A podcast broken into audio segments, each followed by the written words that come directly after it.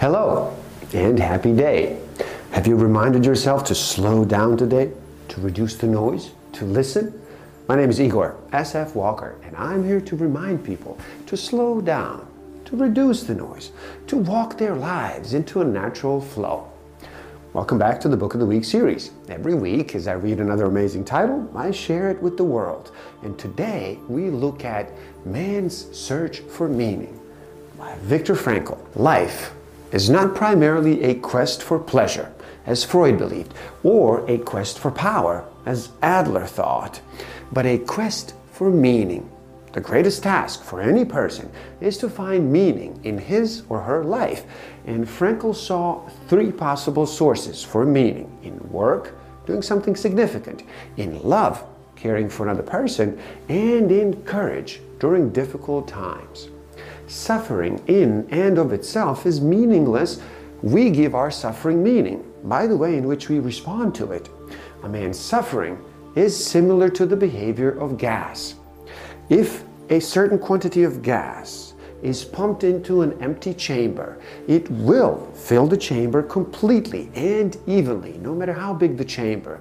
Thus, suffering completely fills the human soul and conscious mind, no matter whether the suffering is great or little.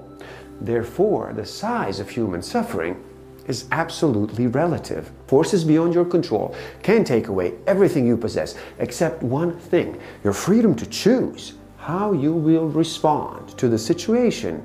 You cannot control what happens to you in life, but you can always control what you will feel and do about what happens to you. The salvation of a man is through love and in love.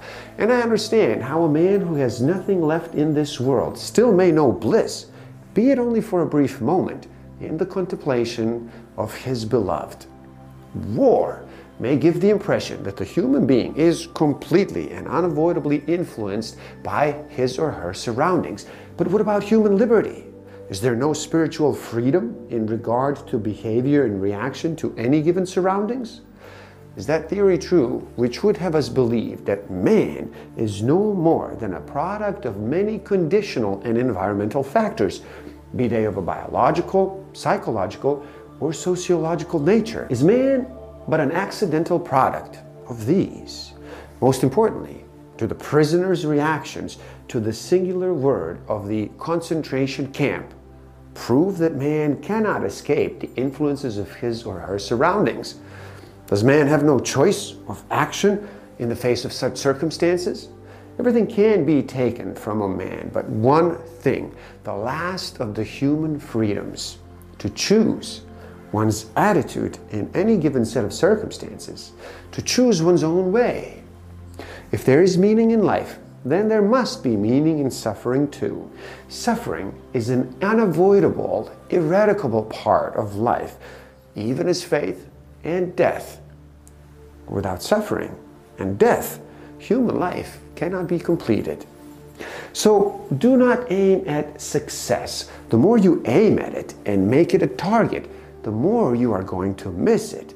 For success, just like happiness, cannot be pursued, it must ensue. And it only does so as an unintended side effect of one's dedication to a cause greater than oneself, or as the byproduct of one's surrender to a person other than oneself. Public opinion poll was conducted in France and the results showed that 89% of the people polled admitted that man needs something for the sake of which to live. Moreover, 61% conceded that there was something or someone in their lives for those and whose sake they were even ready to die. Another statistical survey of 7,948 students at 48 different colleges was conducted by social scientists from Johns Hopkins University.